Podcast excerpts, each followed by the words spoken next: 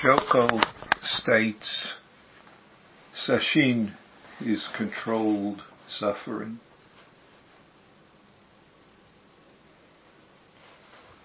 I would elaborate. Sesshin is controlled suffering, fear, controlled arising of greed, anger, and ignorance. Controlled in the sense that there's a form and a structure that both limits and supports us in the time when we're doing zazen. But in, in a bigger sense, in that it gives us practice support and structure reminders throughout the day in all of our activities. However, there is no controlling of when fear, anger, greed, fear, ignorance, suffering, unsatisfactoriness arises for us. But in that circumstances which bring these forth, in Sesshin these circumstances are somewhat controlled by the structure and schedule. However, I'll take a step further. Our whole life is controlled dukkha, controlled suffering and unsatisfactoriness, which arise as a result of cause effect, as a result of the ongoing changing that is this life, the ongoing changing non-self into which we insert self and other and then make unsatisfactoriness, suffering, then support the arising of greed, anger, ignorance, fear, and all the various elaborations of attachment and self-centeredness. So, so, if we know, if we can see and remember that our whole life is controlled dukkha, controlled by the karmic circumstances and tendencies, by the form that we have, each of us, whether it's human or even other forms, but we could just talk about human. By the choices we make, we can make then good use of the circumstances, of the support of, of the taking refuge in Buddha, Dharma, Sangha.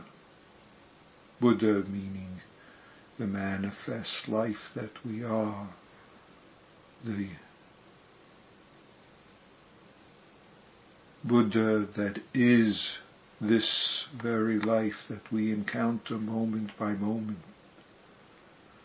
This ongoing changing non-self that is who we are and is everyone and everything that we encounter despite the fact that we insist and are sure it's otherwise and therefore make trouble for ourselves, for others, called suffering, called unsatisfactoriness, called, and you call it what you wish, but dukkha is the underlying name for this resulting from self-centered attachment. Dharma, taking refuge in the Dharma means being this teaching that manifests in all sorts of different ways if we're attentive and present. It manifests when we encounter someone else when we encounter beings, human and non-human, that remind us of this ongoing changing non-self, that enable us to be this presence, just this moment, and to manifest compassion. But it's up to us to remember this. It's up to us to make the efforts that support us in doing this and create tendencies so that when these fears arise, when these beliefs of non-self, self and others, any sorts of beliefs arise, even the so-called good ones, we don't be trapped by them. These attachments, see, taking refuge in the Dharma isn't taking refuge in the books of Dharma written or of the words that we remember or hear. Those are supports and can be useful, but the Dharma is our embodiment of this very teaching, this teaching of being, manifesting ongoing self, just this moment, being just this life that reveals itself right in front of us in all our senses as they are. All that we sense and all that we don't sense is this Dharma unfolding. Everyone you meet is living this, taking refuge in Buddha, Dharma, Sangha.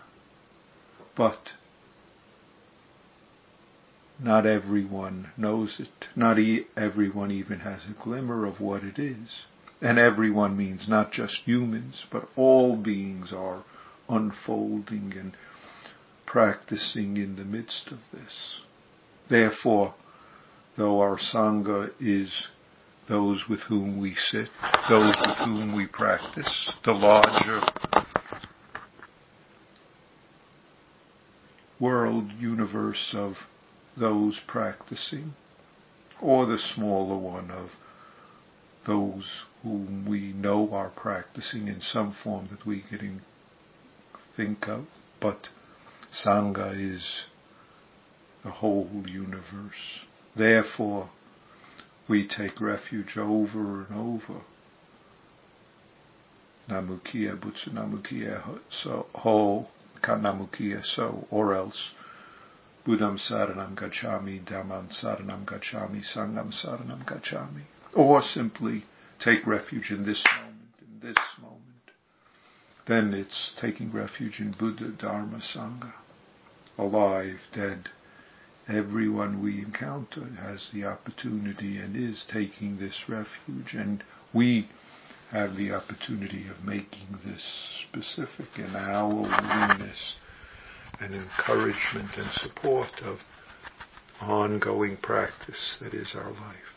So, please enjoy this controlled opportunity to be this boundless, uncontrolled universe, Dharma, in all dimensions, this life of the Buddha that you are and you encounter in everyone and everything you meet in this intimacy, this moment. Thank you.